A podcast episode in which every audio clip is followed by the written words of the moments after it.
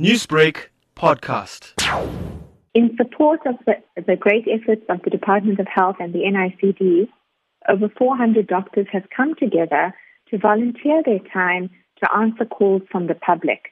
And these calls are not intended to take the place of a doctor consultation, but merely we're here to help answer some questions, give advice, link you in into the Vula app, which is um, linked to the NICD system, and try and guide patients on what consists the case definition as being infected with coronavirus and where you could go to get tested and if you need urgent care. What exactly is going on on the ground with COVID 19? You did mention the concern now is internal transmissions. Is that all that we are worried about now? We're worried about the number of cases that are escalating very rapidly.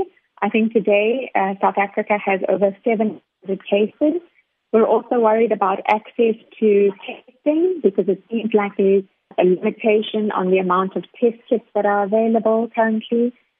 Worried about um, the access to healthcare services as the disease escalates. A lot of people are worried about the implications of being put on lockdown, and there are um, some serious economic considerations that people are dealing with right now. Doctors are now uh, recognized as an es- essential service during the lockdown. But many people are concerned about what happens in the doctor's waiting room, where there are other people that might have COVID 19 as well.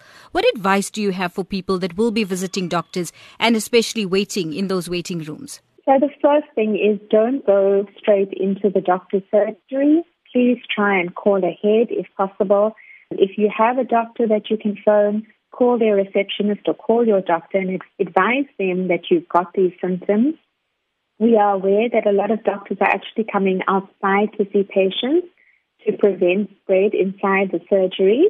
If you um, need to contact one of the helplines, you can call Doctors on Call. There are a number of different helplines. The NICD also has their own helpline as well. I think the first thing is try and call and speak to a doctor to be assessed rather than just going straight into a facility.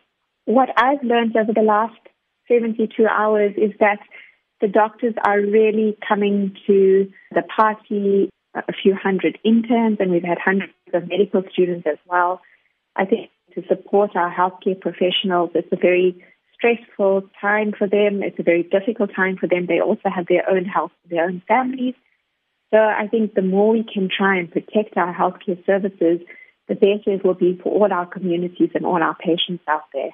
Newsbreak, Lotus FM, powered by SABC News.